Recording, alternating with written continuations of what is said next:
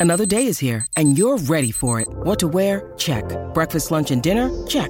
Planning for what's next and how to save for it? That's where Bank of America can help. For your financial to-dos, Bank of America has experts ready to help get you closer to your goals. Get started at one of our local financial centers or 24-7 in our mobile banking app. Find a location near you at bankofamerica.com slash talk to us. What would you like the power to do? Mobile banking requires downloading the app and is only available for select devices. Message and data rates may apply. Bank of America and a member FDIC. When you need mealtime inspiration, it's worth shopping Kroger, where you'll find over 30,000 mouthwatering choices that excite your inner foodie. And no matter what tasty choice you make, you'll enjoy our everyday low prices, plus extra ways to save, like digital coupons worth over $600 each week. You can also save up to $1 off per gallon at the pump with fuel points. More savings and more inspiring flavors make shopping Kroger worth it every time. Kroger, fresh for everyone. Fuel restrictions apply. The Betfair Exchange. More ways to bet, more ways to win.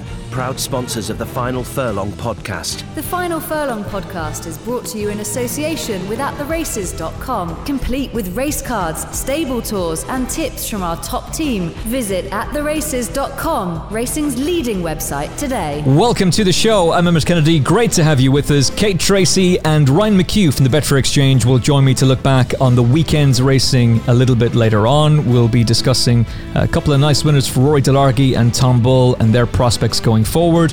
Also, we'll be talking about the story that has rocked racing the resignation of Delia Bushell. That to come a little bit later on in the show, and some winners to watch out for as well. First of all, though, I'm delighted to say that I'm joined for the first time on the show by champion jockey Oisin Murphy. Welcome to the Final Furlong podcast, Oisin. Hi, Emmet. Great to be on. Uh, we should have some plenty to talk about, and hopefully everyone will find it interesting. Well said, and uh, it's great to have you on the show. Um, busy day for you yesterday, a hat trick. Uh, well done. Uh, also, you were just writing out work today, but uh, I would love to be talking to you under better circumstances, but this came about during the week when we were chatting. Um, unfortunately, the ban is going to kick in Monday week. Uh, this is a, a seven day ban which you received at Ayr. We've talked about it off air. I've already stated this that I feel you were very hard done by, and I said that on, on the tweet machine as well. Can you take us back to that to that moment? We've all seen it, but can you take us back to it and, and talk to us about it in your own words about what happened and what transpired? Yeah, absolutely. I uh, I was riding in a seven runner race, pretty straightforward. I was on the best horse and uh, kind of sat in behind the leaders. She was hanging under pressure from about two and a half furlongs out, but uh, the race was always in safe keeping. I had you know plenty of horse and basically uh, I didn't ever go for my stick and the horse just hung left probably two and a half horsewhips uh, in total and uh, the horse who I thought I was well clear of uh, was interfered with. Uh, initially, um, my horse lugged left, so he was carried a little bit left. Actually, I don't know if it was a male or female horse, but Paul Mulrennan was carried a little bit left, and then Paul uh, angled right uh, to get clear running um, across my heels, and he actually clipped my heels. Um, I had my horse my horse's head turned to the right and actually pulled a bit through its mouth. Uh, but the stewards on the day didn't feel I did enough, and unfortunately, I wasn't aware uh, Paul was kind of in reach of my heels, or that I had caused any interference until after I crossed the line. So.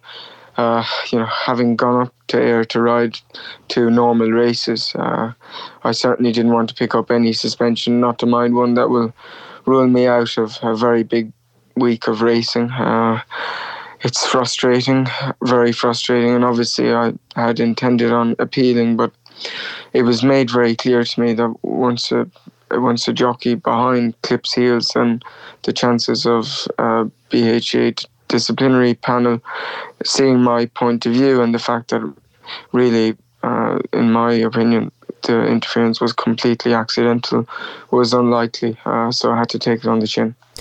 There's been a lot of talk about interference rules recently, and I've learned more about race riding in the last month than I have in the last 20 years, I would say.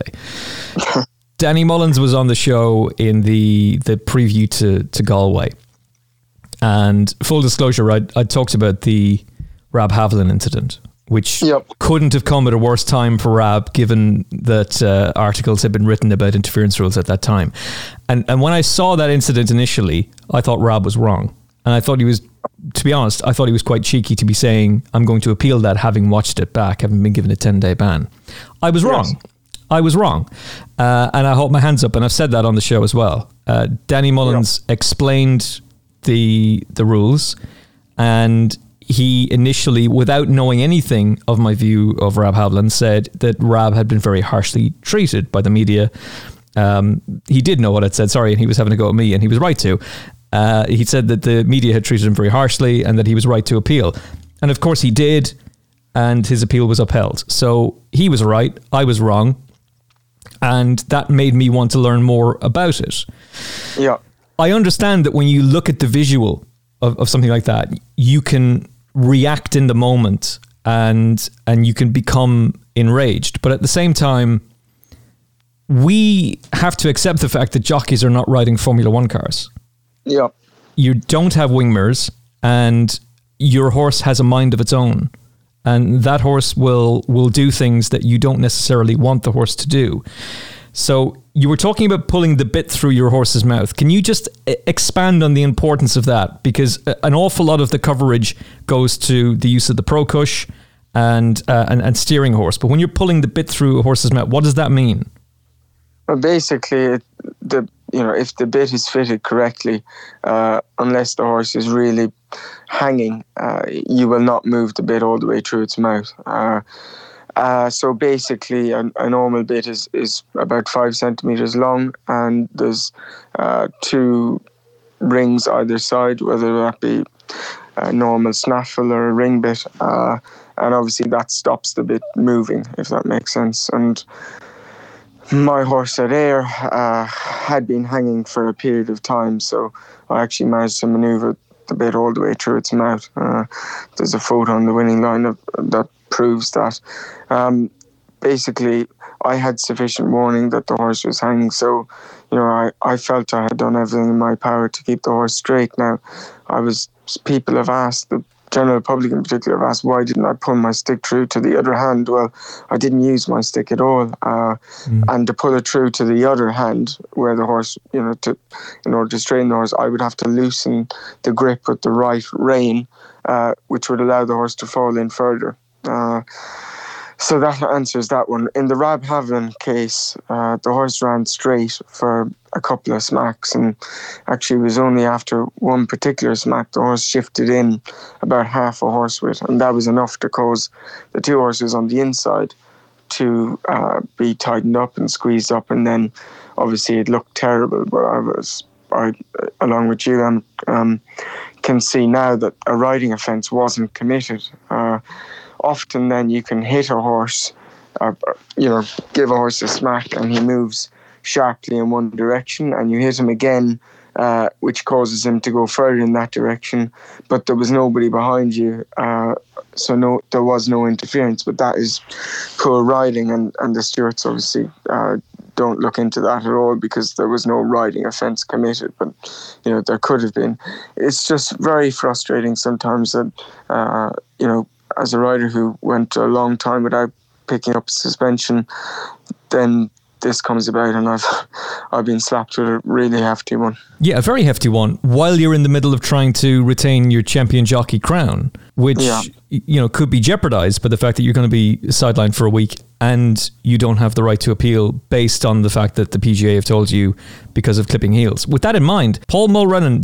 Did you know Paul was going to make that move? Did you know he was still there? Because Danny was, was talking to us about how, and particularly with no crowds, that jockeys do hear each other now. That that if you know if a jockey is that fair to say in a race that if a jockey was to yell at you, you will hear that jockey. Absolutely, and, and I would react. And then riding down south in particular, uh, you know, the likes of Andrea and I, particularly on sharp tracks like Windsor and that, where uh, it can get quite tight, we would shout at each other just to let let uh, everyone know where we are if we're a little bit sticky. If my horse is being a bit keen, I'm on heels.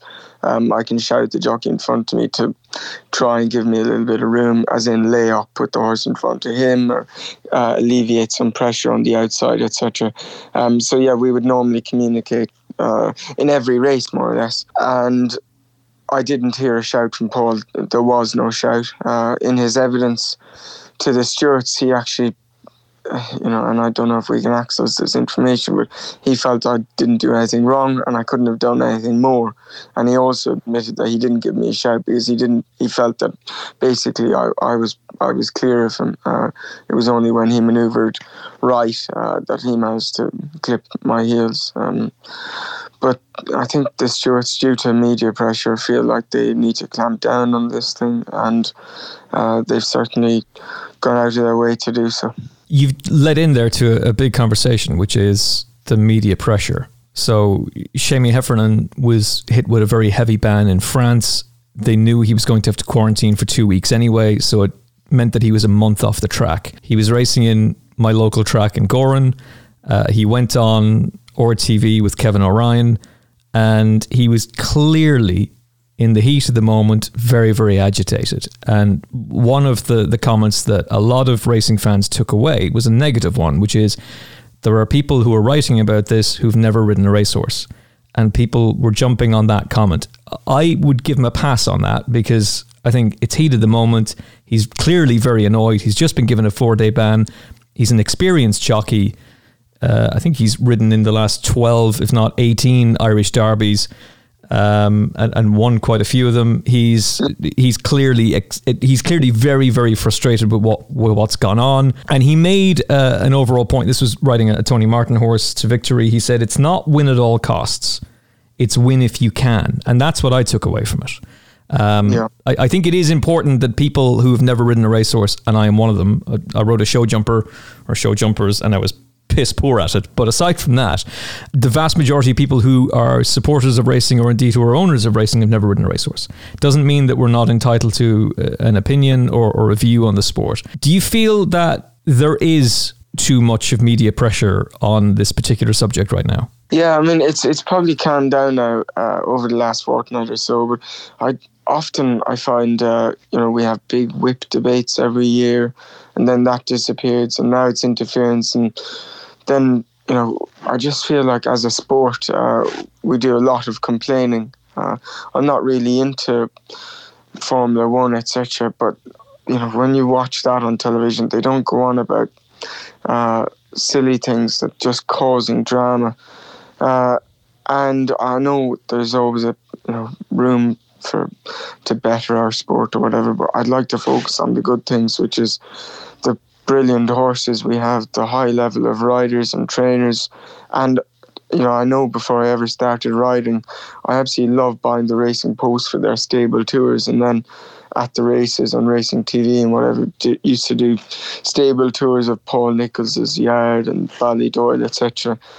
Uh, that's what I really look forward to, and there's very little of that, and plenty of racing debate on topics that I'm as you know, someone who's heavily involved in the sport is getting very bored of hearing. Because look uh, there is no doubt that the riders riding in Britain and Ireland due to their success abroad uh, can ride at a very high level and within any racing jurisdiction. So really we must ask ourselves do we have uh, a major issue? And I would say no, uh, there isn't. You know, we don't have an interference issue in Britain. Um, what is apparent is, and particularly in Ireland and, Fran- and France, because I've, I've ridden there uh, plenty, uh, is you can cause interference in the early stages of the race, i.e., uh, you can squeeze other uh, horses up to get a slot and it, it's not an interference issue. It's never looked at by the stewards.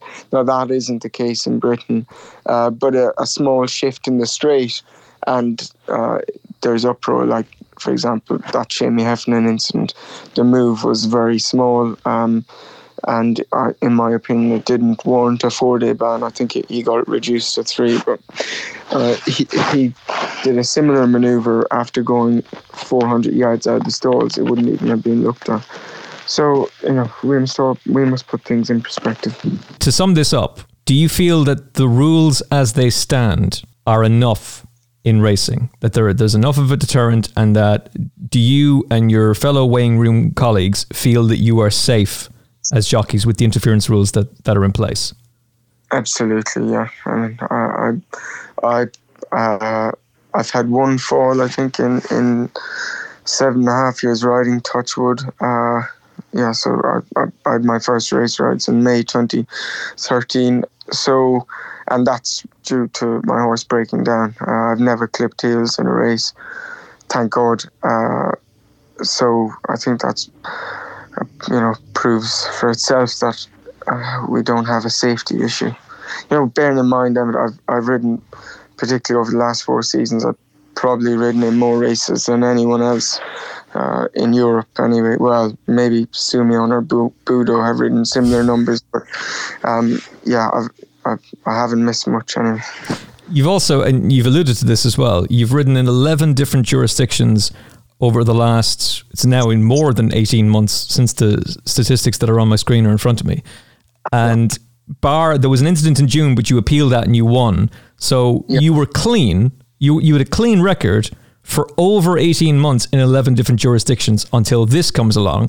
And if we're totally honest about it, you're riding a 2 to 9 favourite who wins, and the official description is wins comfortably.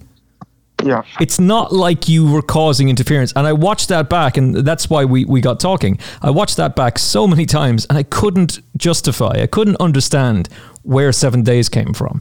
It just seemed like you were being picked on because of the current climate.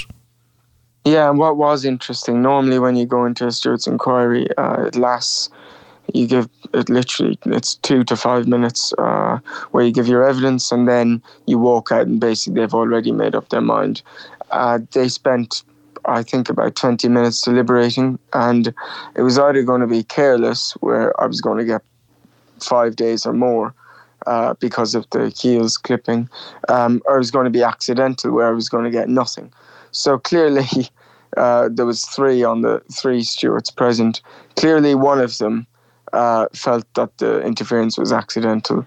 Otherwise, if, if, if it should have been over uh, much quicker. And I stated my point uh, very nicely afterwards to them because literally it, it went on so long.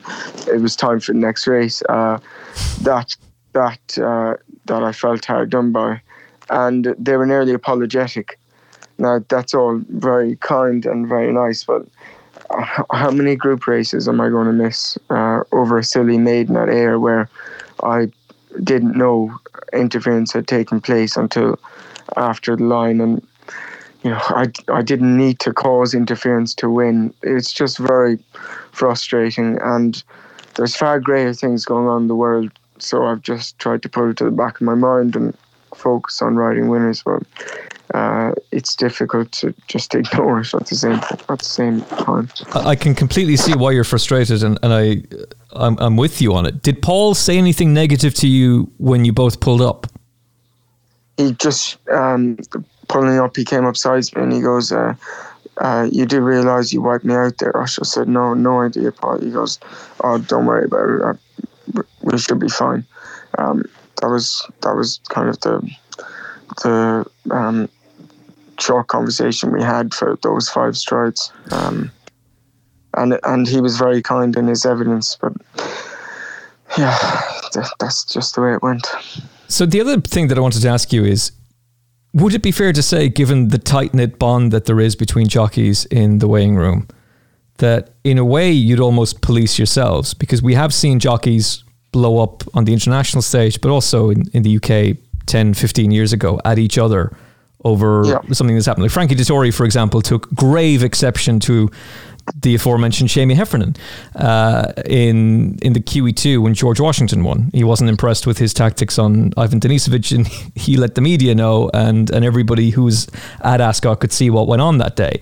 Uh, normally, this would be done quietly, but if if there was something that happened, jockeys would yeah. surely say that to each other in the weighing room afterwards.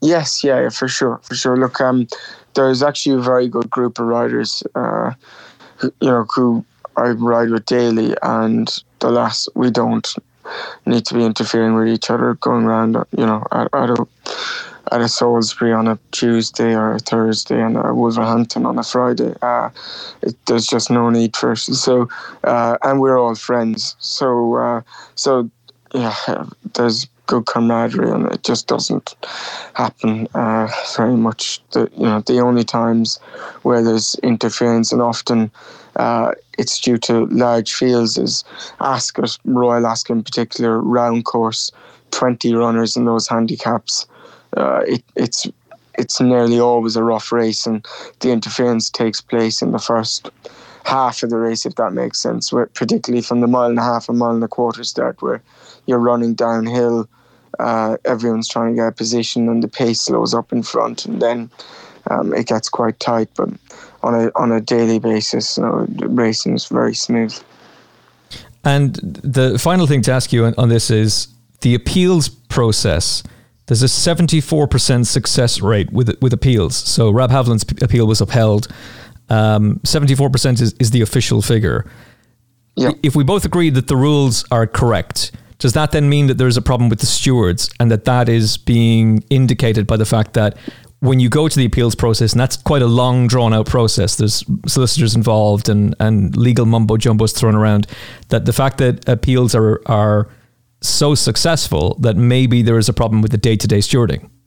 I'm pleased you brought that up, but um, but the reason the appeals are so successful, in my opinion, uh, is because Rory Mac Neice, who represents most flat jockeys, if they appeal, will only appeal if he genuinely thinks uh, there was an error made. So I don't know how I don't know the exact numbers, but I'm guessing I would say less than one in ten uh, uh, suspensions goes to appeal if if that makes sense. Yeah. So the reason I didn't appeal the the Ayr suspension was Rory felt that uh, although he doesn't agree with them, uh, that they just won't get away from the fact that jo- the jockey behind me clipped heels and they would my my appeal would fail.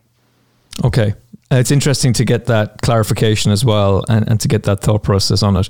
Uh, you have until Monday to keep riding, and you're currently on 94 wins with William Buick and, and Tom Marquand chasing you down on 70 each.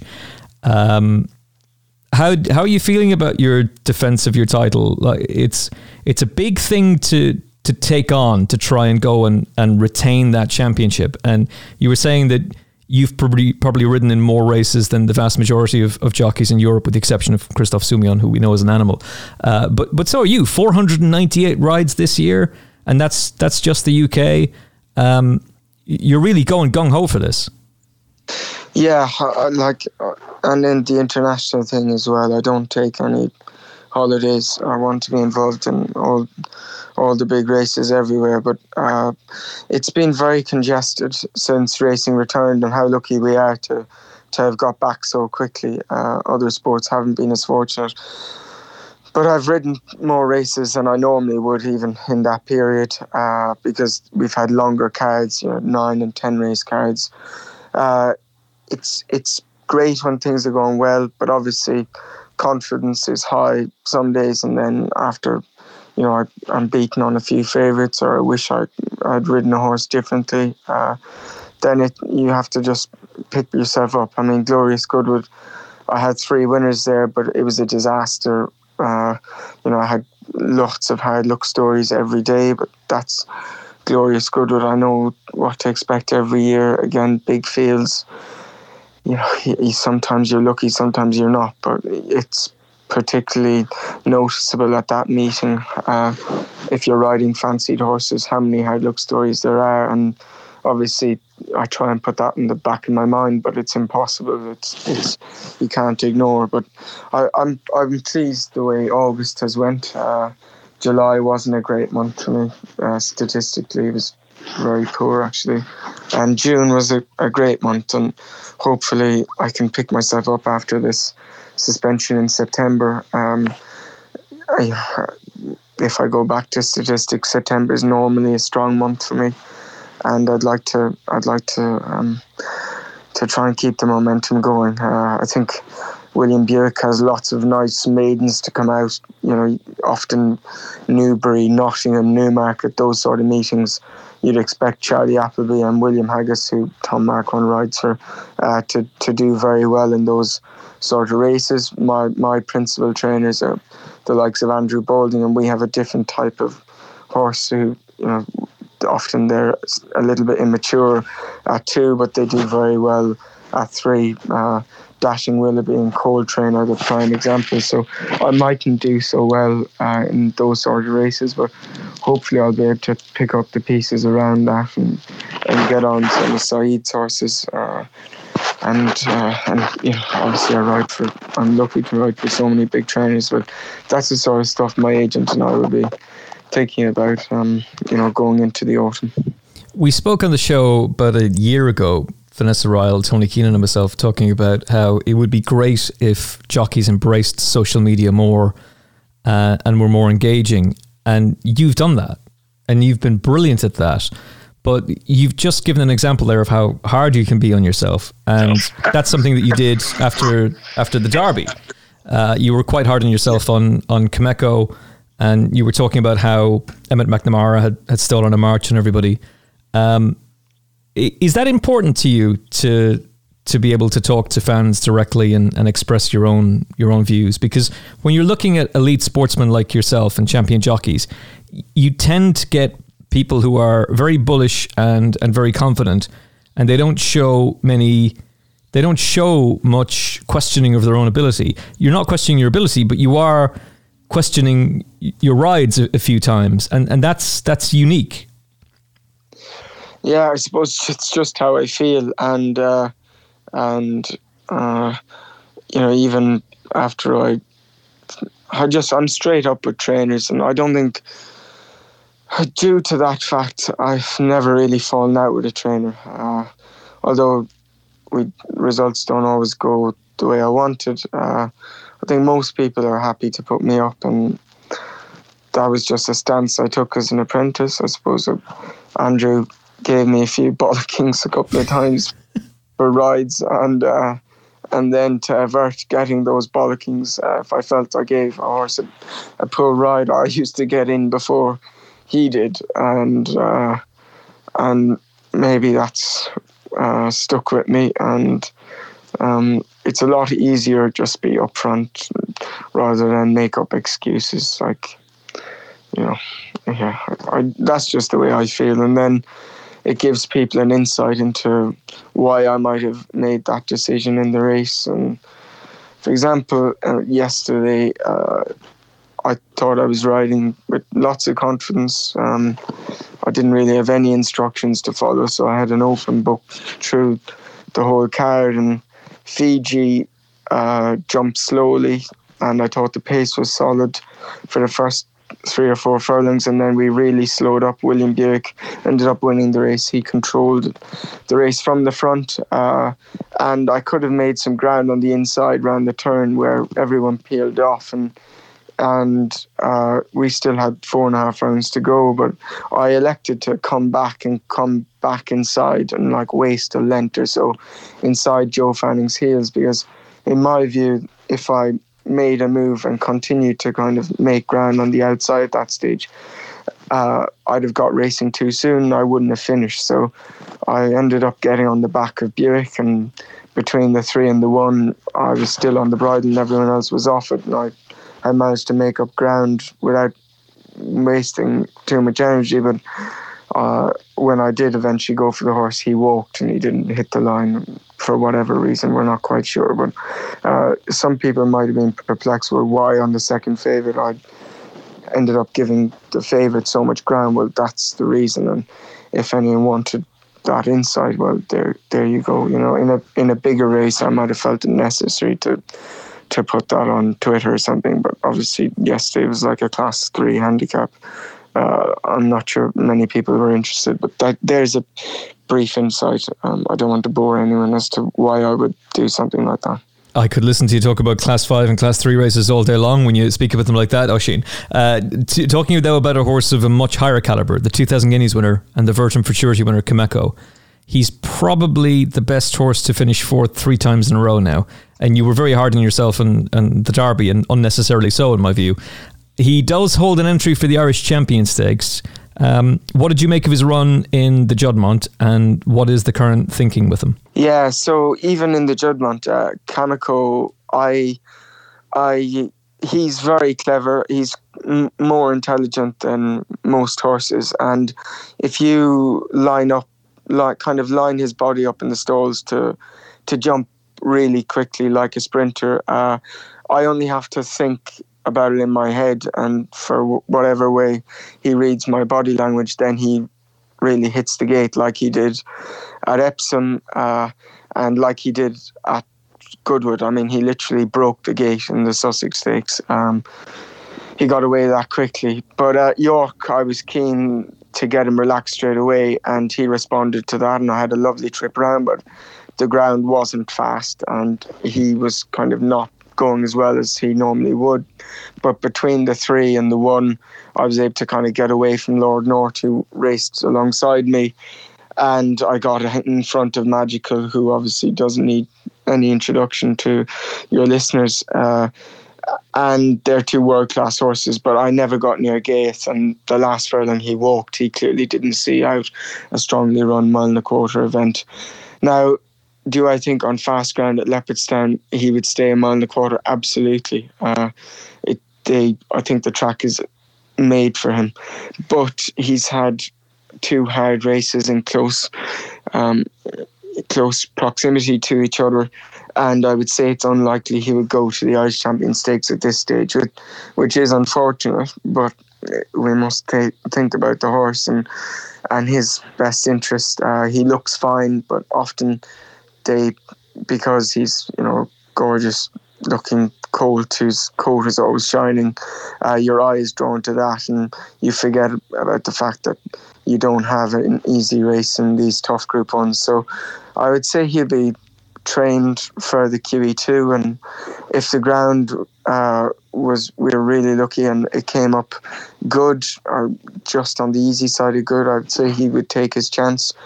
Uh, the Breeders' Cup Mile would, would be mentioned, and certainly could he could go there. But uh, Kentucky at uh, that time of year, it tends to get quite wet, and mm. again, it would be a long way to go. When it's highly likely the horse would stay in training next year. Which is good news. It's great that he's going to be back, and uh, I guess in a way, you almost have to because the season has been so truncated that you want to see these horses come back, and that's something that Aidan O'Brien told us that all the three year olds are going to come back next year. Um, so it's it's nice to hear that you're going to do the same with him. Um, yeah. For you, then, for the end of the season, the mile is is the idea with him. Yeah, he's shown enough pace. Look, we've always felt he would get a mile and a quarter. He may well get a mile and a quarter on very fast ground, but I think at the moment we need to focus on making him uh, as good a racehorse as he can be, and, and, and in the immediate future, that's certainly over a mile. Sheikh Fahad clearly has a good sense of humour, seeing as he's called a horse Lockdown, one of his juveniles. Yeah. I don't think he's a star by any means, and he's been gelded, um, but clearly a good sense of humour. Who else are you looking forward to from the Qatar racing angle to, to come for the rest of the season? You've got the Learjet, but who else is is a horse that you're particularly excited about? Uh, Mahomes, um, he he's probably going to run in the next week or so. He has a few en- few entries. Uh, he's by Dubawi out of the fugue. He's quite babyish, so he'll probably need his first run. But he's a gorgeous horse. Um, we have a Frankel out of Honorina who's actually named, but he won't be ready to run for another month or so. So it's the Treasure Beach family who won an Irish Derby. He was just beaten in a um, English Derby, uh, beaten on the line by Pourmois. So we've got him. Uh, we have a colt called Marine, who is by Sea The Stars. Uh, he he looks really nice. Um, we have a unraced Lope de Vega at Andrews. These are all two year olds now. Uh, unraced Lope de Vega at Andrews, who's very nice as well. Uh, away from Qatar Racing, a filly called Alcohol Free, who I won on at Newbury. She'll probably run in the Dick Poole Stakes at Salisbury on Thursday, but I can't ride her because I've got to ride timescale for Sheikh Fahad. I think she could be very good. I, I hate jinxing horses, but I'd be very surprised if she wasn't up to group class. Uh, yeah, so I'm really excited about them. Uh, King Vega should have won the Solario Stakes at Sandown. He jumped slow. He was really naughty in the stalls, and then I gave him a kick out because I knew he would stay further than seven. He's definitely going to stay a mile plus, and he uh, over raced a little bit, and I ended up getting inside heels, and then Dobbsy was able to come round me round the turn, and he got held in a little bit where when I wanted to make ground, and it was just a nightmare. Look, the horse would have learned plenty, but he should he should have won that race. He's going to go for something like the Royal Lodge, uh, which he'd be one of the favourites, and I'd be disappointed if he didn't go close in that. Uh, so yeah, there I think there's five or six there that I'm I'm really um, looking forward to. That is absolutely fantastic, and every single one of those horses must go into the at the races tracker. Uh, finally, Oisin, you're currently 24 clear in the Jockeys Championship, but obviously the the week gap is going to be a problem for you. Uh, all due respect to William Buick, but hopefully the quarantine rules means that he will be able to ride in France and Ireland, and that might hinder his his prospects. Uh, what would it mean to you to be champion jockey again? Um, yeah, it will be just a huge thing for myself and Qatar Racing and Andrew because it's hard work. Uh, I never, I don't think I enjoyed the process of it. Uh, the up and down the country. Obviously, every winner is like relief, and I love riding nice horses, but the pressure I put myself under to do it every day isn't that fun. And like a treble yesterday, most jockeys you'd be buzzing off that, but I'm just thinking, oh, what what rides do I have the next day, and what rides obviously do the other boys have, and you know, I, I love seeing my friends winning Group Ones, but um, and that hasn't changed at all for for William, you know. But on a day-to-day basis, I feel like I need to be riding more winners than them. Um, and even if I was 44 clear, I would still be putting myself under the same pressure. So if I can get to the end of the season and, and um, well clear, then uh, it'll be very satisfying. It's a similar mentality to Tony McCoy who also had a big retainer and you know, obviously very good friends at Ruby Walsh and Barry Geraghty, but was always focused on himself and focused on winning. It's a singular focus and would be quite hard on himself too. Uh, yeah. And I know that you would have read his autobiography and you, have obviously met him. And, and it's yeah. it's quite something to be able to have that kind of, of attributes and, and a similar personality to one of the greatest we've ever seen. Uh, and I can only pay you the biggest compliment by, by saying that to you. Yeah, no, look, uh, um, we're actually neighbours, and I see him regularly. Uh, he's an absolute Iron Man. Uh, I I never appreciated it before. I tried to put myself through something like what he's done. Uh, what the mental strength it takes to, you know, if you have a bad week and you don't feel you're riding very well, to keep going. And he did that for twenty odd years. So I don't know where he found that inner strength. Uh, wherever he got it from, it's incredible. Uh, yeah, I, I, genuinely can't tell you how hard I think that is. Uh, but he, he managed to do it. I, I won't be champion jockey 20 years running, I guarantee you that. never say never, Oisin. Never yeah. say never. I can yeah. be talking to you in 20 years, 2040 on the Final Furlong podcast in some virtual technology about yeah. how you're about to be champion jockey again. Uh, please, no, God, I, touch wood. We'll give someone else a go. We'll give definitely. Yourself, Buick and Marquand at the top of the market again. Um, yeah. j- just before you go, you've got a, a new colleague at Qatar Racing in, in Cieren Fallon Jr. Uh, there was a lot of talk over the weekend as whether or not this is the right move for him. I think it's a great move for him, and um, I'm sure you're delighted to welcome him on board. Yeah, I, am thrilled. Uh, it, it Sheikh Fahad and I spoke about and I'll tell you why it'll be great. Uh, for him, firstly, he has now lost his claim. We've got the same agent, but to in order to get rides for um, John Gosden and Sir Michael Stoute, uh, you really need to be retained by an owner because they have their own jockeys. There's Rab Havlin, uh, Martin Harley, and Frankie Dettori and obviously Kieran O'Neill and Nicky Mackay at Gosden's. And then at Stouts, there's Ryan Moore and Louis Steward. And then, he, you know, Sir Michael uses Jim Crowley, myself, uh, James Doyle. So Cieren would never get an opportunity to ride for those people. Uh, so automatically he's going to get a chance to ride for them because we've got horses there and he can ride work there. So that will open more doors.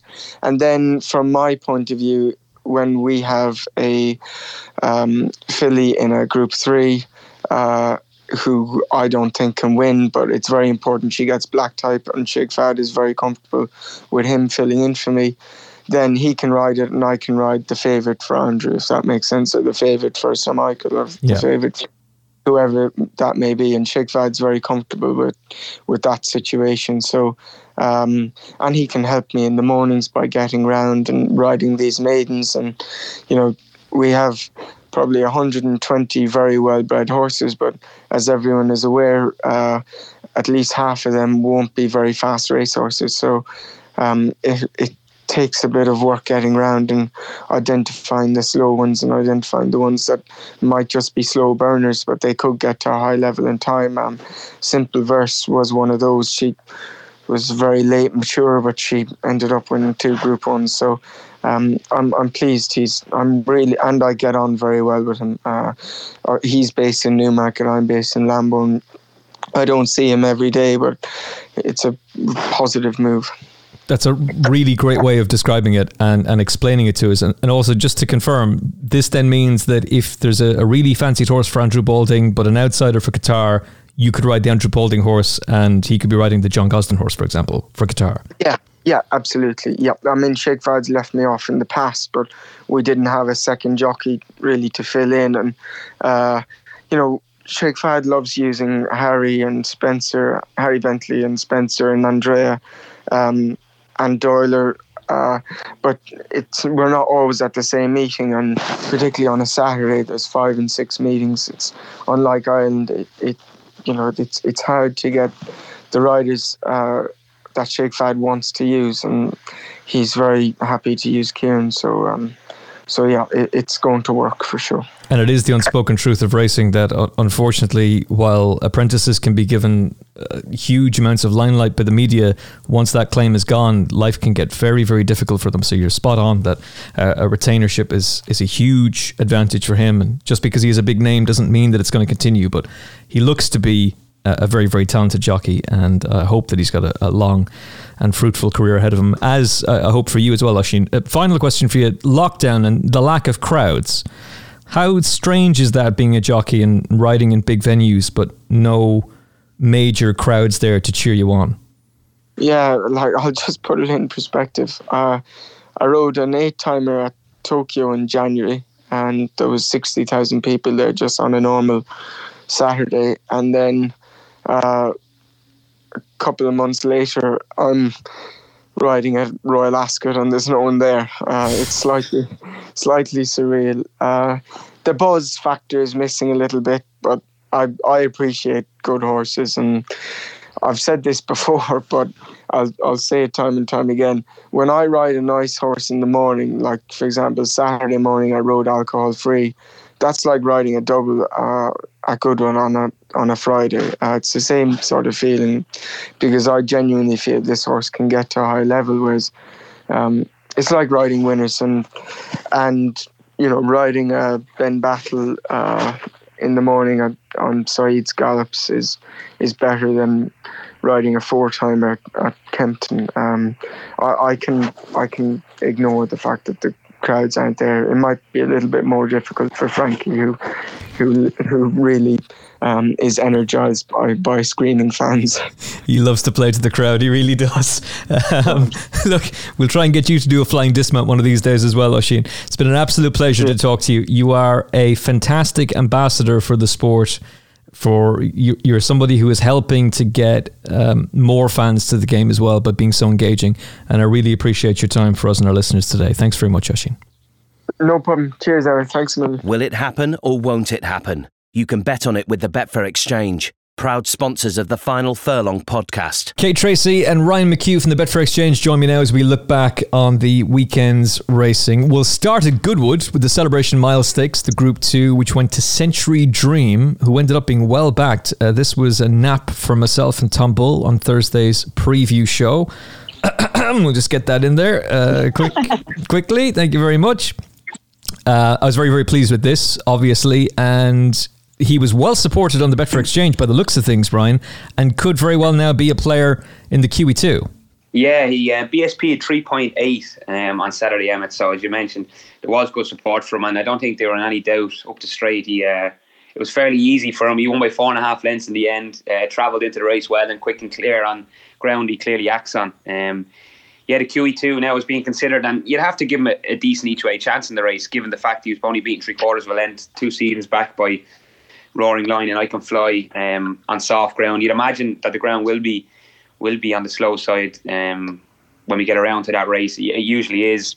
So the fact he does handle the ground is a big positive for him, and he, and he wasn't beaten far, as I said in the race a couple of couple of seasons back.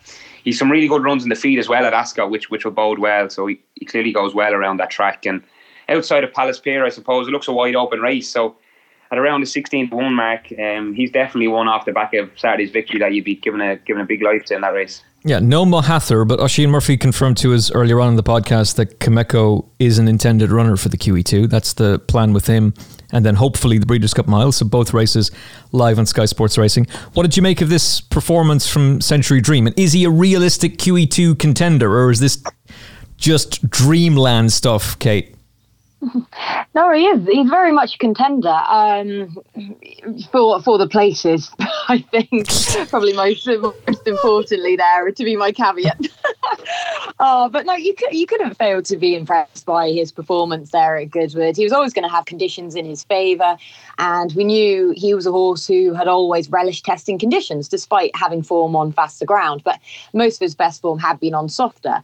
And the run at Chantilly in the Group One he faced coming into this race may have just exposed him in Group One company for all that the race tactic didn't really work out for him at all that day. But he was ridden much more positively on Saturday. We knew he would probably handle the track for his first run at Goodwood because we knew how well he had previously handled Epsom. So it's that old saying, isn't it, that if you can handle the configuration there over this trip, you can translate that to Goodwood.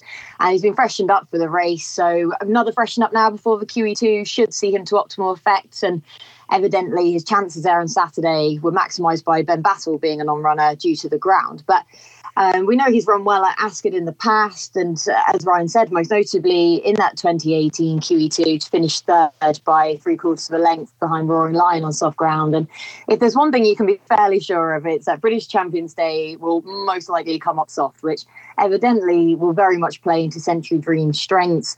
And with Mohaather now retired, of course, that's opening up the debate for who's going to take on Palace Pier and trying to fill that rival's void. And it's easy to make a case for this horse to run well there on the back of that wind up over the winter, which just seems to have seen such an, an improvement in him. And um, and he didn't even win a race last year, so it's so he's had a marked change with him.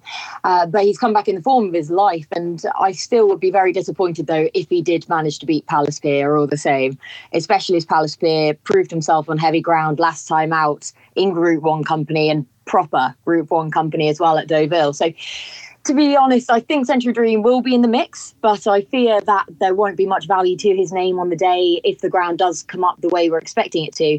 And I can't see him beating Palace Pier, especially as this was his first win above Group 3 level at the age of six. So I imagine him hitting the frame. Whether or not he's got the value there for me to be backing him each way is going to be another question for later down the line. I think you've made some very interesting points there, Kate. And kind of sums him up really. Like he is going to be a player. The soft ground will suit. When the mud is flying, he should be able to take a hand. But if Century Dream is capable of beating Palace Pier, then something must have gone wrong with Palace Pier, or he's not as good as we think he is. With all due respect to Century Dream, uh, that performance in France last time out was just fantastic. Particularly when you were thinking, well, I certainly was, that the wheels wouldn't spin on that ground. Not a bother to him at all. And you'd like to think that he'll be able to go there. Um, what do you think of uh, Oisin Murphy's revelation that Kameko isn't going to be going for the Irish Champion Stakes nor the Champion Stakes. It's the QE2 is the plan. Yeah, no, I, I really, I'm, that's a, that's a new revelation there. So I'll be looking forward to listening back, sort of the reasoning behind there. But um, I really like that plan, and I, I do like everything that this um, horse has done this season. And and I know all the talk about Goodwood about how unlucky he was, and I think I think he gave his running in the international last time out as well. But yeah, so I I don't fancy him to beat Palace Pier at all, but I do I don't think he's done masses wrong this season. But for all that I think that that Guineas, the further we go down throughout the season, I don't now looking back at it think it was that good a race really. So um, it's going to be interesting to see when Kameko does face Palace Pier. It's kind of yeah the rivalry that's going to be there, but at the same time, I still just can't see him beating Palace Pier all about Palace Pier. So that race will be live on Sky Sports Racing. Lots to look forward to. Isabella Giles was a very impressive winner of the juvenile race. She took a lead, but then basically just dominated in the soft ground for Clive Cox and Adam Kirby. And another horse who was put up by Rory Delargy and another horse who was well suited by the conditions as well. Um, how supported was she on the Betfair Exchange, Ryan? She was actually weak enough, um, close to the off, um, unsurprisingly, the, the way the way the, the race um, turned out. She went off three point or four point oh on the on the Betfair exchange, or three to one.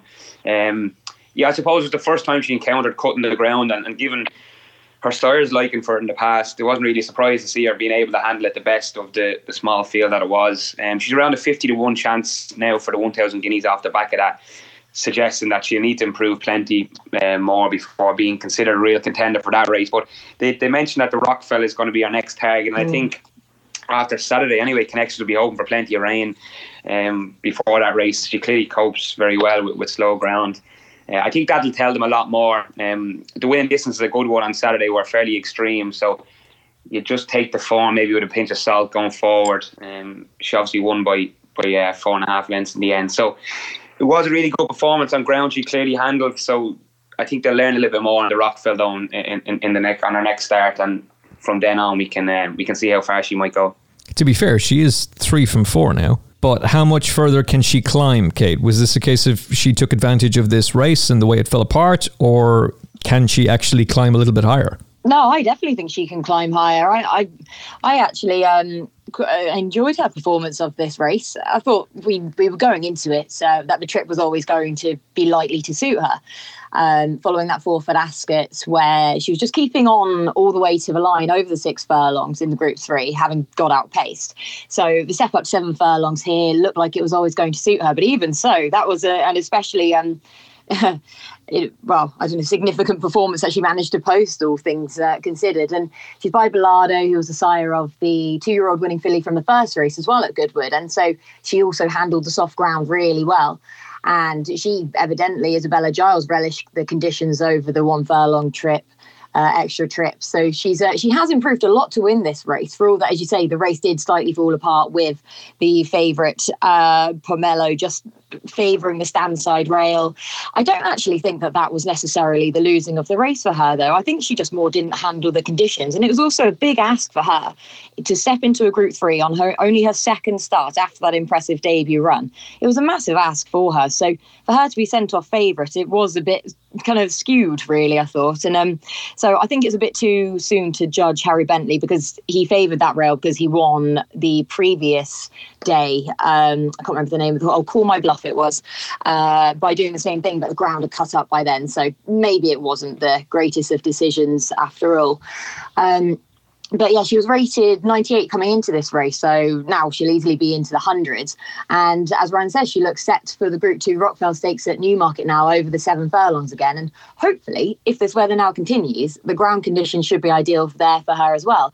Then I wouldn't be surprised if they put her away again for the winter, as she's done plenty now for her first season and can have a nice Guineas campaign next season. So um, yeah, I, I did like everything about her performance, the way she went through her race, and she has taken her racing really well this season.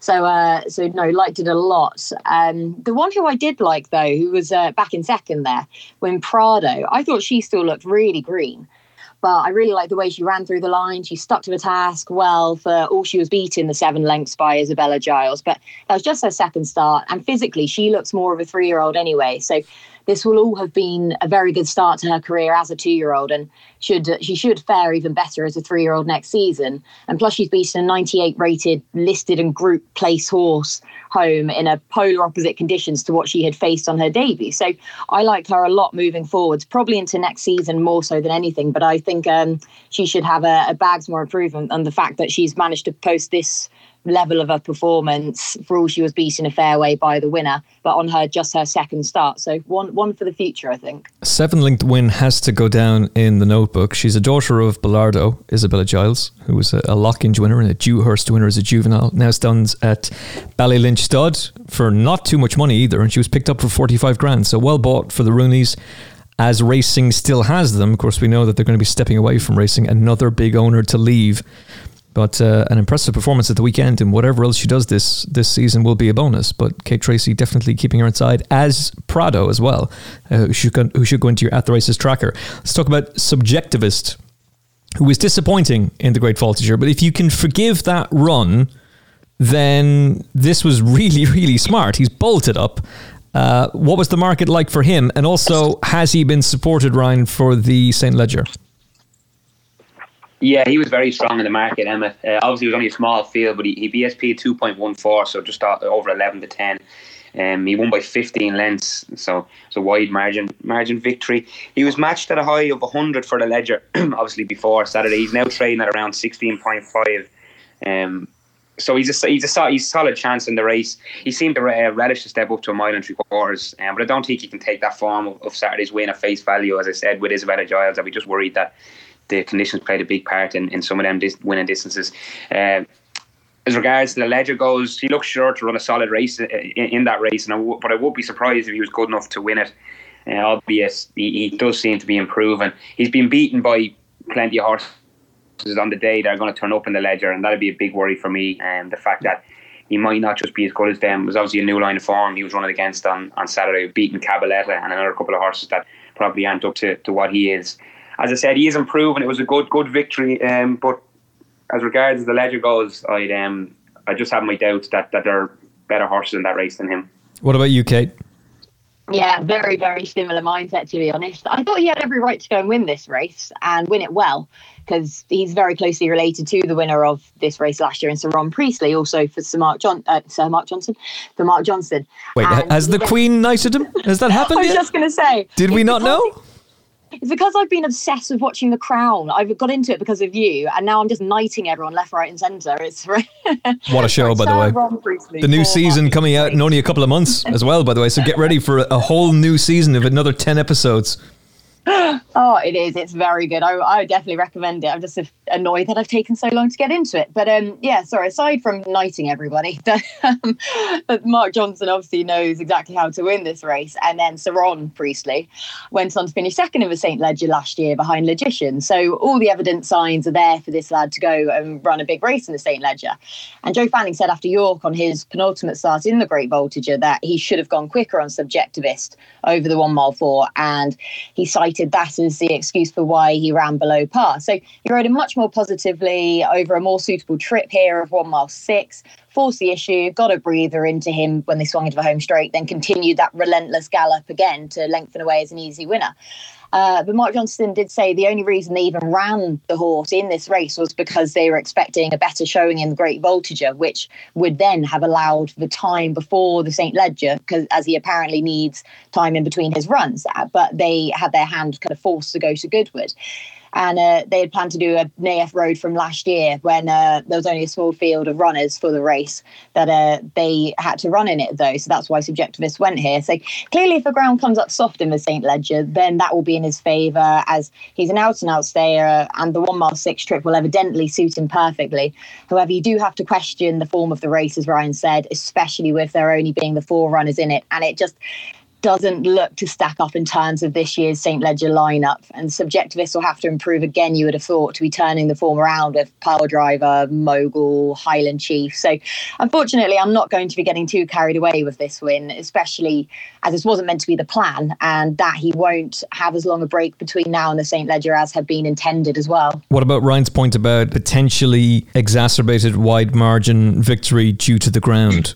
Yeah, no, that's a very live point as well, and that's another thing that you do definitely have to take into um, or have to factor in as well, in in not getting carried away by wide margin victories when it's on soft and testing ground that has been run on as well the day before. So it was um, for all visually, it does look so impressive, but it is true. But in saying that, with Isabella Giles, I was pretty taken with her though, and again, I will just be having that factor in at the back of my mind that it was on the soft ground, which may have exaggerated the winning margin. But at the same time, I think that that would stand up in my mind that for more so than subjectivists. Interesting. And if it's soft ground in the Rockfel, she may very well be able to take full advantage of that. So we shall see how all of that plays out.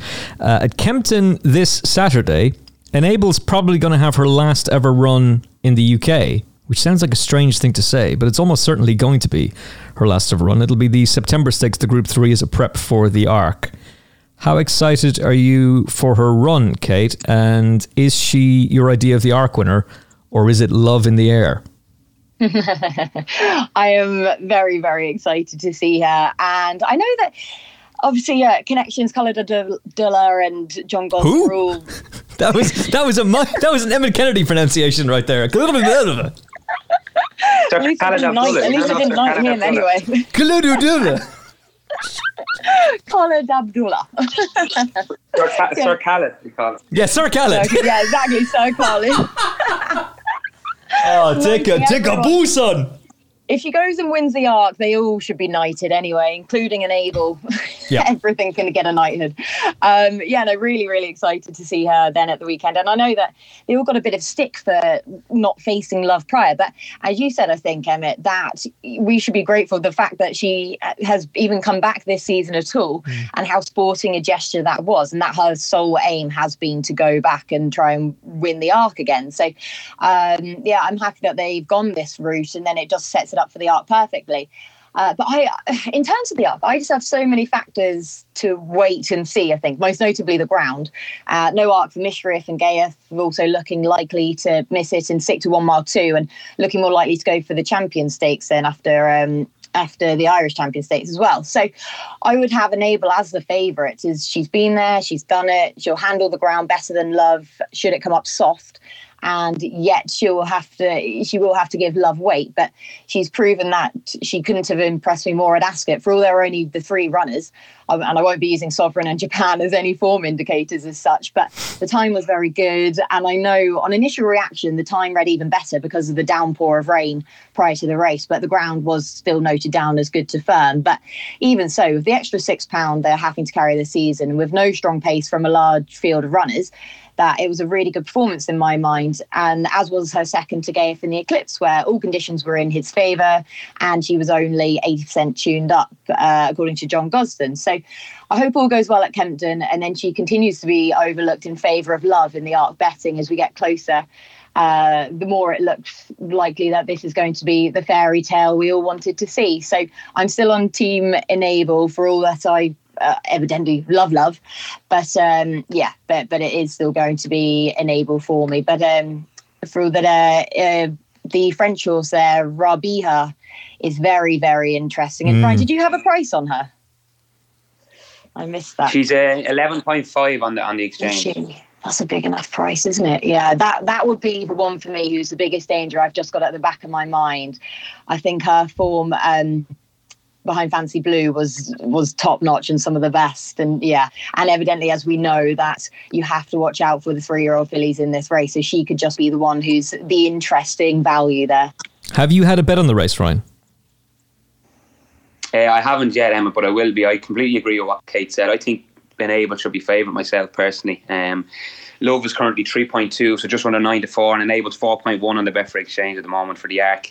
Um, yeah, I completely echo what Kate said. The, the big re- the big reason for me why I think Enable should be favoured, well, there's two. The fact that she has been there and done it, as Kate mentioned, and the fact that Love hasn't beaten anything outside of, of her own age or sex. I think that's a, that's a big point to make that mm-hmm. she's obviously been very good this season. She's improved enormously from two to three, but until she does it against a horse outside of her age and sex, I, I, I can't have her favour to beat Enable, who who's obviously won the race in the past twice. So um, I hope Enable everything goes smoothly for the weekend. I hope she, she wins easy on, on a route to the Arc. And you have to remember that there's only one race all season that John Gosden has trained in Enable for. Obviously, Love is, is running running a, a Guineas and, a, and an Oaks. So although she's had like you're not you're not going to get easy races in them. She's won by wide margins, but she's she's going to have definitely tougher races going into the Arc for the season um, than Enable has. So uh, for me, I think Enable should be favoured, and I, I, will be back in Enable. I'll probably have a small lay on Love because, as Kate said, it's probably not a dead match between the two of Raabihah, and there's a few others in the race that on the table will have chances. So.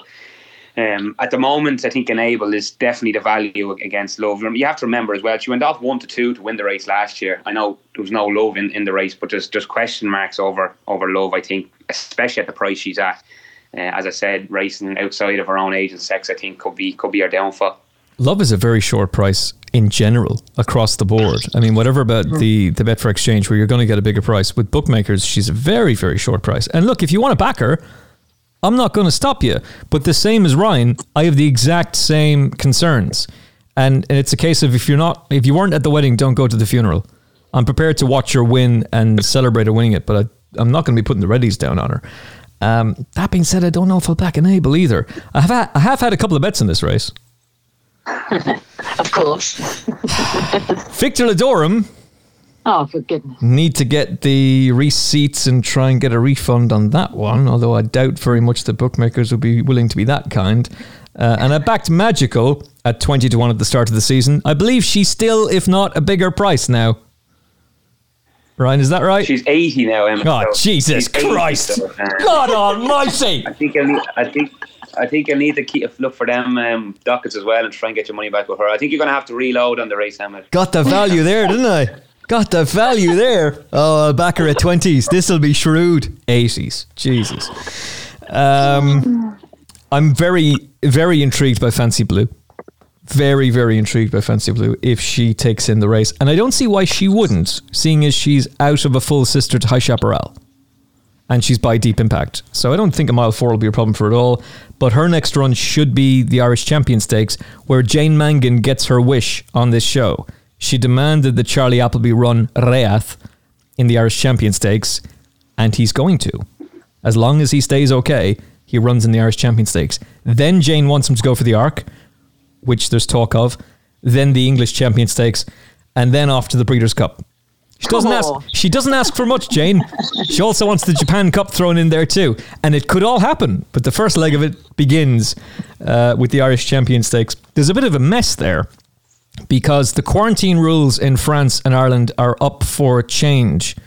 But the problem is that you have to go into quarantine now if you want to compete on Sunday, and neither James Doyle nor William Buick, more importantly, have gone into quarantine, which means neither under the existing rules could partner Pinatubo in the Prix de Moulins on Sunday, which is a it's not a complete disaster. They've got Mickael Barzalona and they've got other jockeys that I'm sure will put their hands up and will be delighted to, to ride Pinatubo.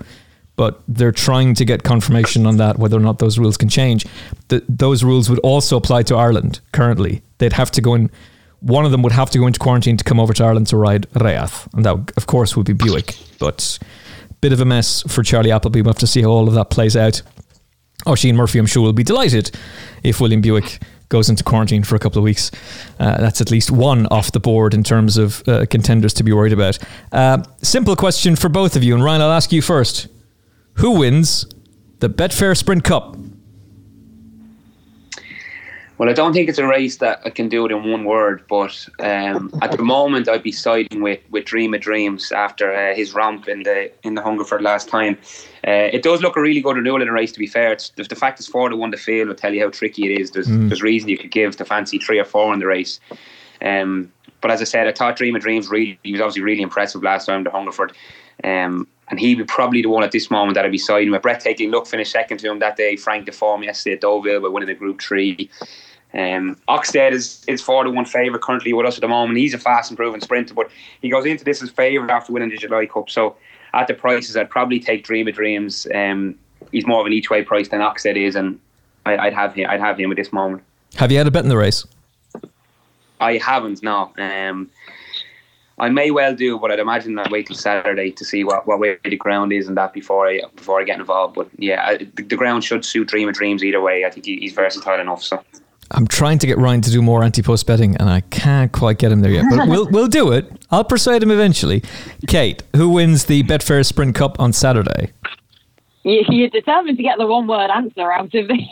I can't do it either, unfortunately. But um, well, yeah. First and foremost, I love the chances of Oxted, um, but evidently the market is uh, is speaking that itself. So uh, I just trust every bit of placing the Teals have done with him and is winning the July Cup.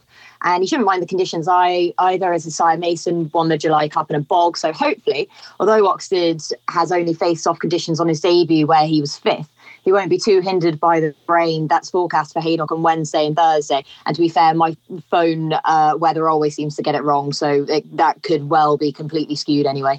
Um, uh, he's just a real fast, tough horse. He's proven himself against the top sprinters around. Bettered his Abernant form in the July Cup clearly and showing himself to be a really class act. And the right horses were in behind him at Newmarket too, so it was just no fluke about the win at all. The race was running a brilliant time too, being fast by 0.41 seconds off the standard and not far off the track record at all. And as I was saying previously, with the extra jockey allowance this season, that that's a mighty performance.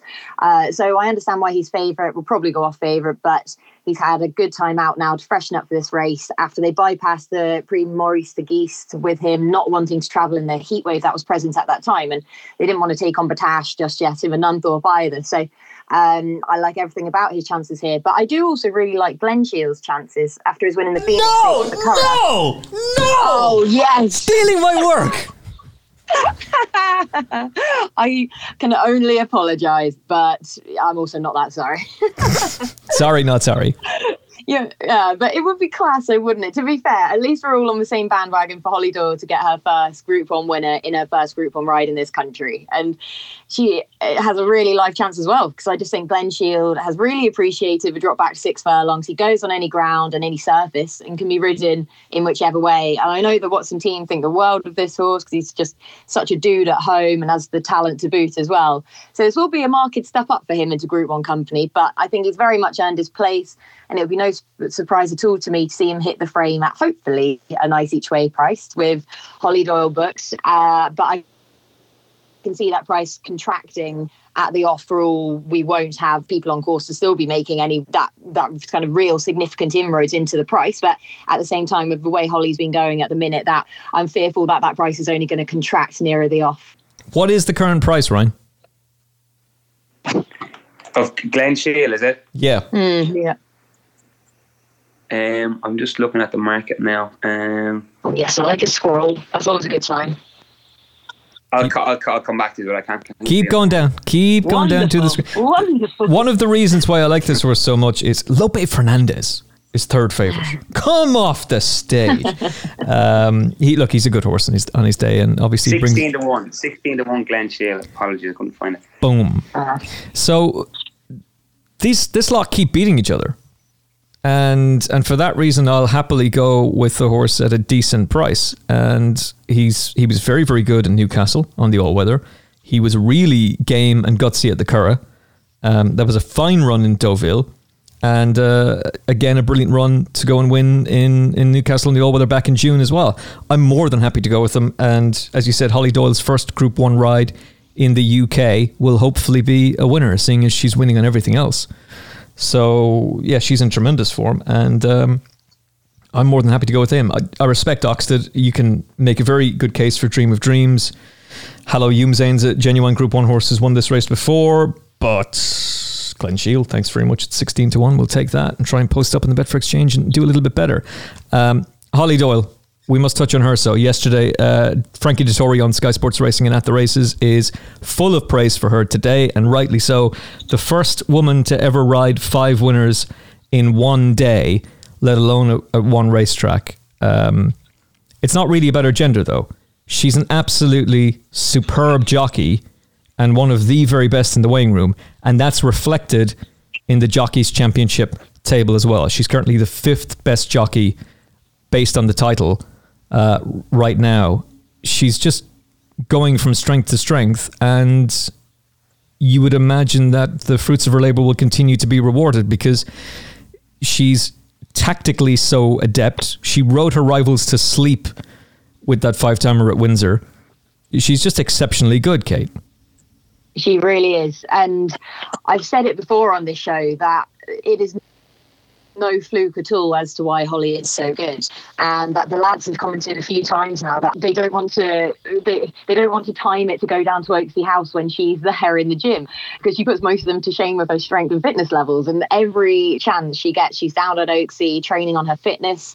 And um, uh, has said from riding out every day with her Archie Watsons over the summer that she's just a naturally such a gifted rider and and such a naturally gifted horse person who is um yeah, he was just as hardy as they come. And he said that, you know, even one day they were still training a few of the juveniles there during lockdown, and one reared over on her, and uh, she never batted an eyelid, got back up, gave the horse a telling off, and then got right back on and did it again with the horse not putting a foot wrong, funnily enough.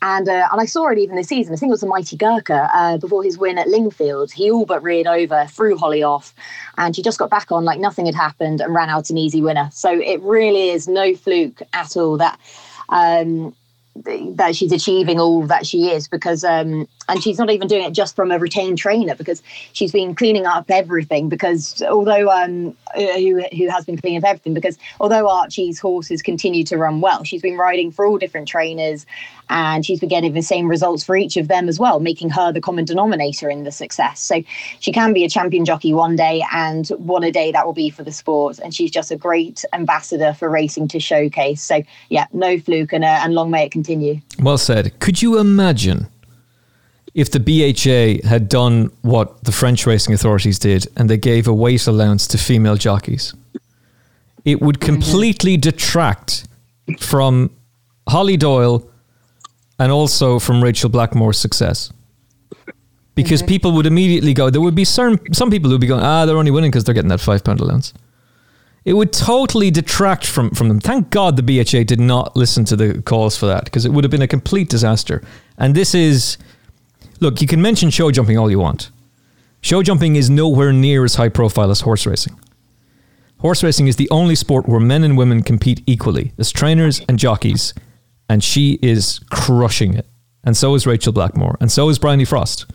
And it's fantastic to see, and long may it continue. And just imagine how many more are going to be inspired. How many young women have already been inspired by the exploits of Nina Carberry and Katie Walsh and Josephine Gordon, and now they're seeing Holly Doyle do this and Rachel Blackmore succeed, they're going to want more. So it's it's brilliant. It's absolutely brilliant, and long may it continue. Uh, runners from the weekend who have gone into your at the races tracker. Let's go Ryan first of all. Uh, there's one on Friday evening, uh, that caught my eye in the Curragh in the last race. Um, the horse is called Sherzando, trained by Denis Hogan he was only having his third run at handicap, but he was supported in the market prior to the race, and he ran a really encouraging race under the very good Sam Ewing. Uh, he claims ten pound. I think he's a free ten pound claim at the moment. He rode lots, lots of winners pony racing, and he looks uh, yet another really good uh, young talent coming through the ranks of the flat flat in Ireland. Uh, the horse finished fourth, but he did miss the break at the start. If you watch it back, and he wasn't given too hard a time of things when when um, his winning chance was gone inside the last furlong and a half. So there should be more to come from him. And I think one of these 45 to 65s or 50 to 70 handicaps uh, should be well within his grasp. And I'd imagine maybe the next time, uh, the next time he runs, he, he could take a bit of beating. Kate Tracey.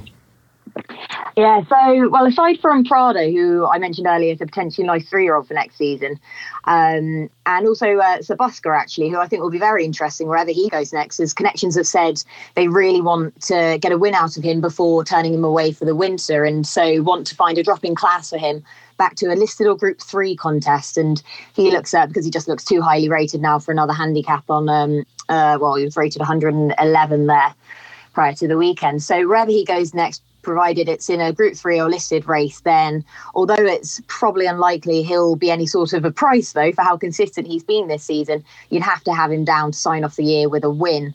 So uh, he will be going in wherever he'll rock up. Um, or I don't know, maybe they'll take their chances with him in the QE2 as well. He could he could be a big enough price for that um, which would definitely tempt me as it will be far more suited to how the QE2 is usually run with a larger field than this year's celebration mile. And he's already proven his liking for the handling of one mile at Ascot uh, in winning at Royal Ascot. So if he went there, I'd also be interested in him for hopefully some each way play. Um, but there was another horse I wanted to put in there was a handicapper to follow for the remainder of the season and a horse who will be able to deal with the soft conditions we're most likely to get as well. And that horse is Milltown Star from the Mick Channon yard, who was coming into the Goodwood handicap on the back of a nine month absence. But he had previously shown very good two year old form on soft and heavy ground last year over seven furlongs, including a listed race at Chantilly on his final start, which he won and he'd been gelded over the winter, and that was um, uh, and then he was dropped out at Goodwood there on Saturday, and then finished nicely to finish fourth, beaten one and a half lengths. Uh, he can come on again from that return effort and will be one for soft ground handicaps as he's unlikely to have gone up much for that run. That was uh, on the Saturday behind Cold Stare and Magical Wish. He finished fourth in that race. So we'll enjoy the conditions, won't go up too much in my handicap, will come on from that run. And it was a pleasing enough effort for his first start as a three year old as well. So Milltown Star, that is. Another horse for your at the races tracker. I've got a bet for you as well. I've thought long and hard about this and I, I, will say that I've put my money where my mouth is. Now, bear in mind that there's already money completely wasted and thrown away on Victor Ludorum and probably Magical in the Arc. I'm not entirely sure how, how good this is, but this is months of research. Ever since lockdown began, I've been doing a deep dive and I've come to a conclusion. Oh, no. In November, there can be only one winner. Donald Trump is to get four more years. And if he's to win four more years, you better be on that Trump train. Team Trump, baby! The greatest president of all time! Anything above even money is a gift get stuck into the Trump train and we'll see you all in Dubai. It's too easy. It's easy money. Joe Biden is not there. The man just isn't there. It's sad to see. And if he debates him, he'll rip him a new one. Kate, have you been watching American politics lately? I have, I have, and I actually had an interest, read an interesting article earlier on about the uh, betting behind Ivanka Trump taking on Meghan Markle for the 2024 election. But that's that was another story I was going to talk to you about. But yeah, no, I have been watching little bits here and there. New York is a war zone. So is Portland and Chicago and California. And I here's here's a real bet for you: back Donald Trump to win New York. Back the Republicans to win New York because there's so many people have left New York, and yeah, I know there's mail-in voting and all that kind of stuff, but so many people have left New York, and it's in such a dire state of affairs that they're going to rebel against the Democrats. And if if you're listening to news outlets who are telling you, "Oh, it's all Trump's fault," look, Trump is a he's a clown. Let's be honest about it. I'm only doing this because I want to make money, and I see, I really see, uh, uh, for all that I'm going to rise people up, I, I see a real Rick here. There's no way Biden should be favorite. Trump is ahead in a number of the polls, but also the Democrats run New York. Uh, they're in control of California as well. They're in control of Chicago. These cities are destroyed. Uh, the economies are in bits, and I think people are going to rebel, and Trump is going to get another four years. The, here's a question for you, Kate Tracey. What was best? The American economy under Obama at its best, or the American economy under Trump at its best? I'm not going to like the answer to this, so I'll go with the latter. Donald J. Trump. Uh, Keep America great again. so this is your nap of the year. oh, November. When, when, when, you said when you said you had one first, you have a winner first November, Emma. I was about to mark one down for the Greatwood. oh, yeah. We can roll all the Donald Trump winnings then onto the Greatwood as well. Um, I, I seriously look. American politics is an absolute farce, and uh, I would be on the left in Ireland and the UK, but I'd be nowhere near the left in America. It's a disaster over there. And look, we may as well try and enjoy it as best we can. Uh, I'm not going to be wearing a MAGA hat, but I am going to be backing Donald Trump even some more. Uh, big story emerged last night. Delia Bushell's troubled tenure, to quote the RP and Lee Mottershead's excellent article, at the head of the Jockey Club has ended in sensational circumstances after an independent barrister upheld allegations centred around the bullying of colleagues, the use of racist comments, and the sharing of offensive material. I believe we've got a line from uh, Delia, is that correct? Where are you? Let's be having you! That's not the Delia I was thinking of. That's that's a very different Delia. Um, you kind of have to laugh because this is, God, this is depressing. Having held one of British racing's most powerful positions for less than a year, Bushell has left the sport following a determination by the trio of the Jockey Club's leading figures that there were grounds for disciplinary action due to gross misconduct. Bushell tendered a resignation on lunchtime yesterday, that's Sunday, and put forward an extraordinary defence of her behaviour having been told earlier this week that the Jockey Club's Board of Stewards had decided to dismiss her from the organisation in a stinging attack to the stewards, which was reproduced in full in Lee's article. Bushell spoke of collusion by a number of male witnesses, all senior executives in the Jockey Club, and said this grievance process and the management of the broader situation created by it have been fundamentally mishandled by the Board of Stewards. The board's engagement with me has been disingenuous and focused on protecting its own interests at my expense. The board purports to be upholding fairness in its management of the grievance, but this has not been the case. The process followed was both flawed and biased. She went on to have a go at the solicitor who was in charge of this as well, saying that the lawyer was also biased. This thing is an absolute mess. Kate, have you had a chance to, to read this and, and to go through what's come out of all this? Yes, I have. Um, it doesn't not that it makes any more sense the fact that I have because it's just all very bizarre, isn't it? I have no idea who's in the wrong from the stories we currently have um, in the Race Post and it's the Telegraph as well. Uh, and I wouldn't, I won't say, wouldn't say that this will be the last we'll hear of this story either. And no way. I wonder if by, by reading Delia Bushell's letter, if she feels she has a case to claim for wrongful dismissal. And either way, I'd say there will be more fireworks to come from this story. However, if the claims are true on bullying and racist comments, they'll have to come out publicly if this does go to litigation. And if true, is that something that Delia Bushell will want in the public domain to add to her already now very public dismissal and accusations of bullying? And I thought it was very interesting reading her letter that she stated she had been asked to shake up kind of the status quo that mm. she had been advised. If she did ruffle some feathers, then she would be doing a good job. And we should also point out that she was cleared of 15 of the 22 allegations of misconduct, but not the six that were upheld by the independent barrister. So, what those six allegations are, I don't know, but they might well come out if this is taken further. But either way, with this story, neither party have come out looking well, and the resignation resignation letter only plays into the old stereotype of that of of those at the head of the jockey club are widely considered by many to be uh, resistant to change and challenge. So, it's it's not a positive story in any light. And as you say, uh, or as I was just previously mentioning there, that I highly doubt this will be the last we hear of it. But which way it goes now is, um, yeah, open to a lot of question. This story shakes the very foundations of racing. Several witnesses contacted me to express their concerns about the barrister's lack of impartiality and their impression that the line of questioning was designed to achieve a popular outcome.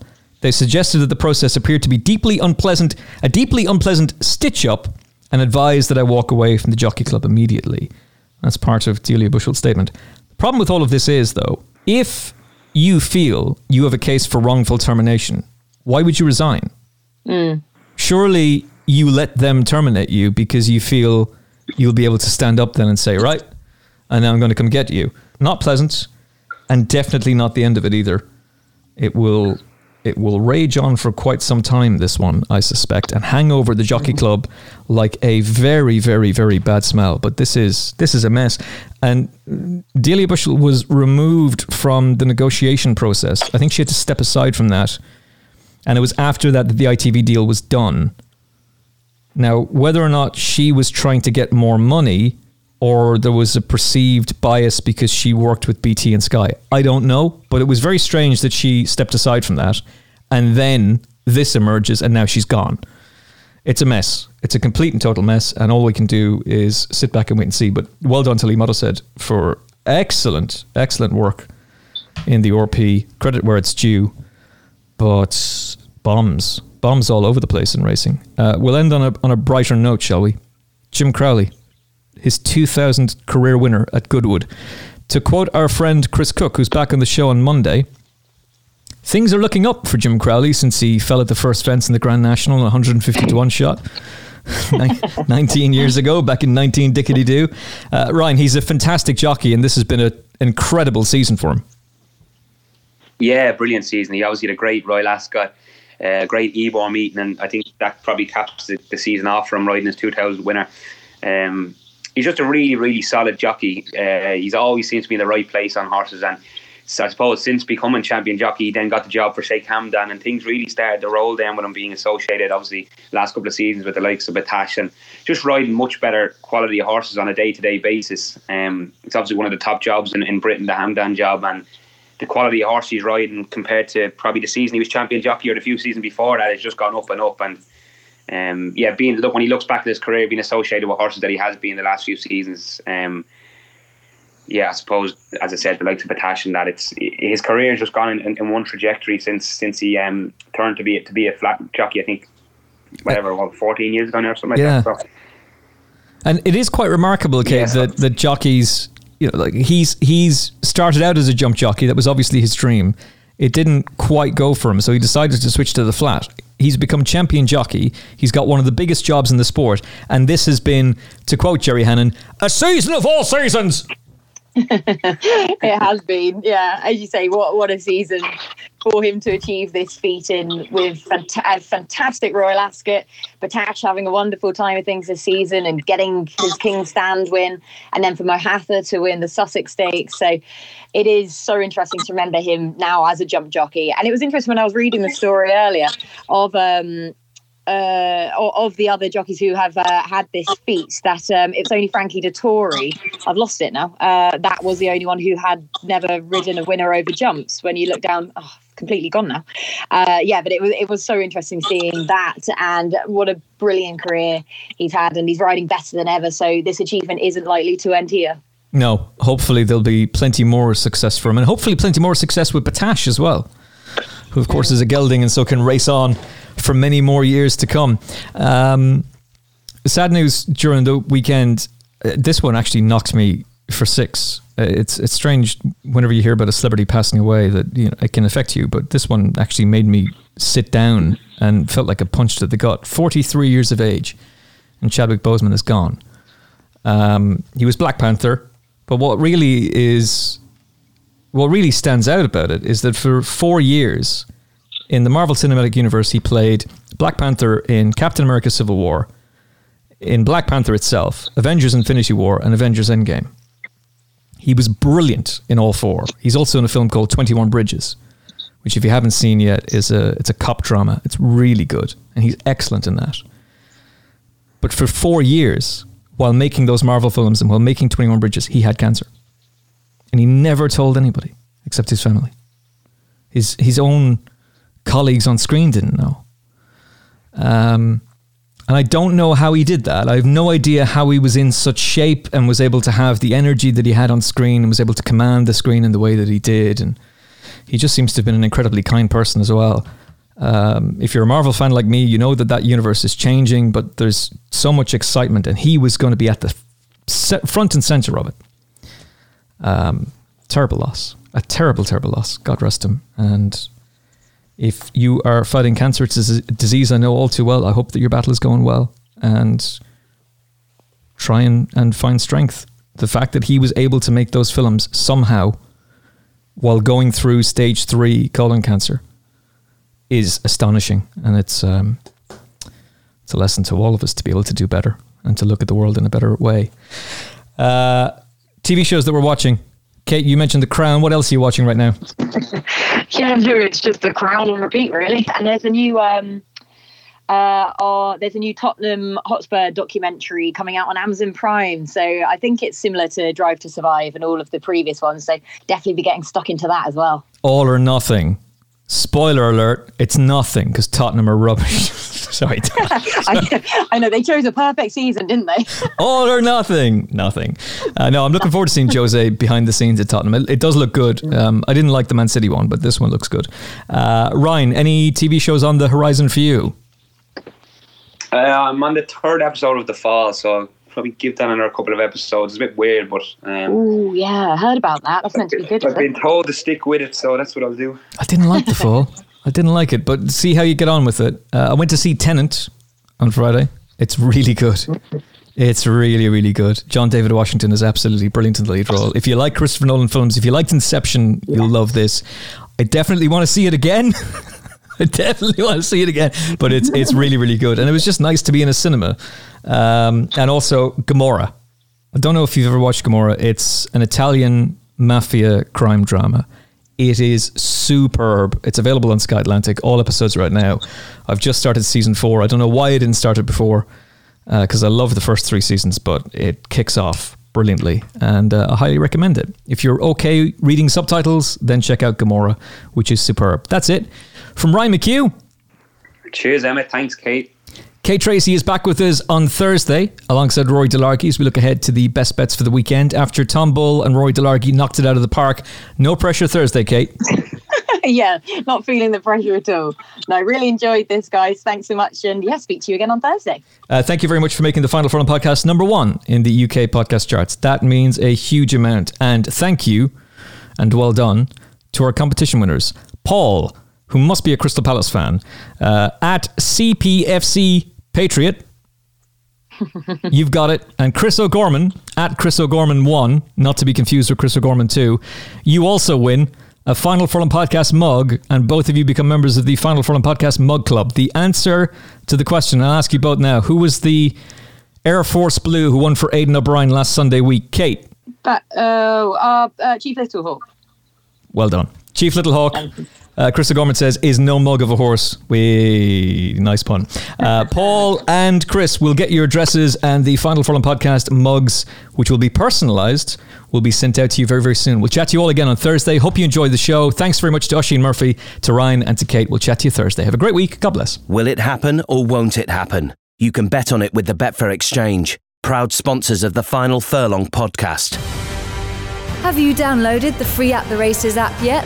With easy to use race cards and form, expert daily tips, plus video replays and in app betting, it's the app that no racing fan's phone should be without. Available for free on your iPhone or Android mobile. Visit attheraces.com forward slash app for more details.